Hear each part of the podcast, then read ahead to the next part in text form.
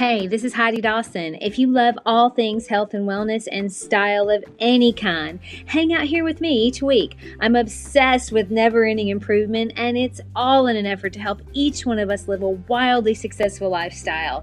Subscribe today so you don't miss a thing.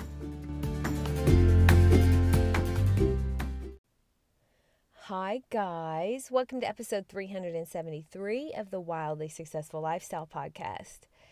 I'm so grateful for each and every one of you. It's not lost on me that you have 20 million podcasts to choose from, maybe more, and you're here listening to me. So thank you. I was listening this last week to Coffee with Scott Adams on YouTube. He's the Dilbert comics guy. But he said that he read an article that a couple got caught having sex in their Tesla while they had it on autopilot. Now, he, he didn't think there was anything wrong with that. I mean, isn't that what self driving cars are for? Why else would you want one? He was joking about it, of course, but now that I think about it, like, what do we want self driving cars for? I think we have a long ways to go before that's a thing because we still need human intervention to keep them from crashing. But I've been thinking about self driving cars, and I'll tell you why I told you that story.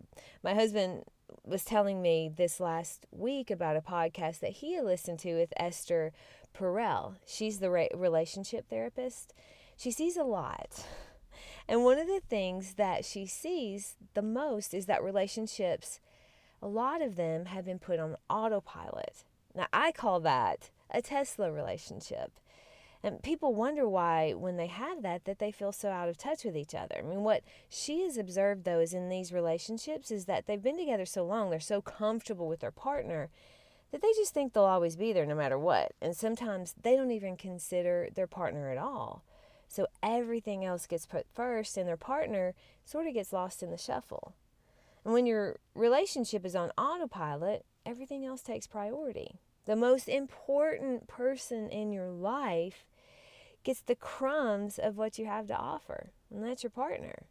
What's left over after the kids throw their fits, the frustrated meetings are done, the scrolling through social media has been exhausted?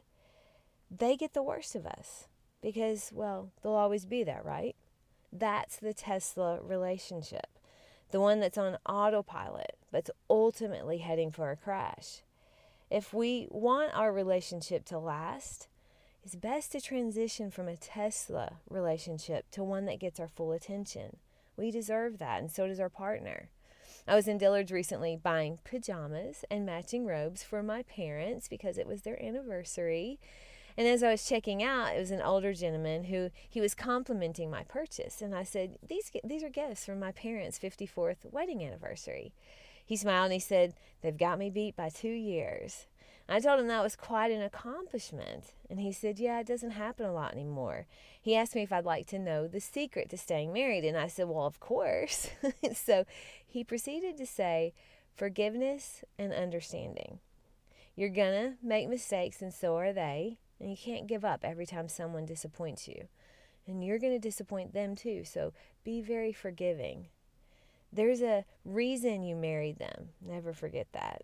Now, I thought that was beautiful and honest advice. It made me feel so good to hear him say that. Because I do think those are big problems right now. We prioritize incorrectly, we put our partner last. I think we give up too soon on people in every kind of relationship. And then in our intimate relationships, we think because the butterflies are gone, that means love is gone. But love changes shape in long term relationships. It's going to look different in different phases.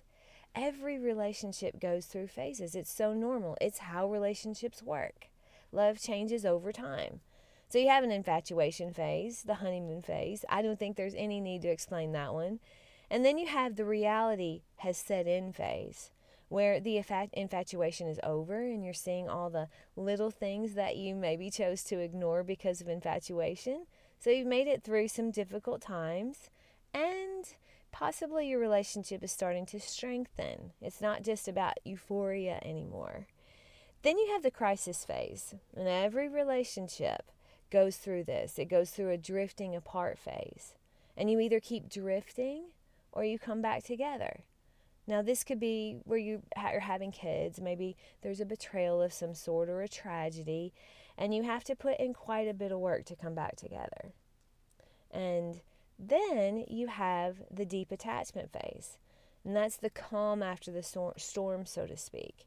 You've worked through hard things, and you know you can work through anything together, so it's much more comfortable and secure. Now, I don't know about you, but knowing that these phases are normal is a big relief for me. My parents had their religious convention in town where my dad was in charge of all the sort of operations of the whole convention. It's a big job to make sure 3,000 people are safe and that the tech is working and the parking is safe. So so much to do when you have that position. There are three of those conventions over the, the weekends in the summer. So the next weekend, my dad had to pass the baton on to the next guy who was going to be in charge for that weekend. So he came back into town to make sure things got off properly before he handed things off. Now, the guy he was passing the baton to at one point during the day when he was help when my dad was helping him, he said, "Oh, I feel like I'm failing at this. Everything feels chaotic. No one seems to know where they should be." I'm really disappointed in myself for it being so messy today. To which my dad looked at him and he said, Hold on a minute. Everything you're going through is perfectly normal. All of these things felt the same to me last week, and I felt just like you do, and it worked out just fine. You're right on track, and you're doing great. Keep working and moving forward. It's all good. Trust me. And the relief on his face, my dad said, was palatable. And he said, Thank you so much for telling me that. It's such a relief to hear that this is all normal. I thought I was making a mess of things. But he wasn't. It was new to him and new to each of the guys working under him, but they had a system and it was working. That's how I feel knowing that all relationships go through these phases. You mean I'm not completely messing everything up and we are going to make it? Yeah, as long as you don't leave the relationship on autopilot and you don't give up too soon, you're going to be just fine. You have more control than you think. Brooke Castillo recently said it only takes one person to make huge improvements in a relationship, and that's not your partner, it's you. So, what phase is your relationship in right now? Do you know? Are you on the verge of throwing in the towel? Would it help to hear that any other relationship you get into is going to go through these same phases? Now, love is great, but love will only get you so far. Commitment will take you all the way. And that doesn't happen without keeping your hands on the wheel. My challenge to you today is to be honest with yourself. Be honest about the state of your relationship. Has it been coasting on autopilot for a while and maybe you're slowly drifting apart? Let's leave autopilot stuff to Elon Musk and the self driving Teslas. Our relationships deserve our full attention. Share this with three people in relationships. I love you guys. I'll talk to you in a few days. Don't forget to subscribe and share with your friends because we're just going to keep going bigger and better places together, and I love that about us. Talk to you in a few days.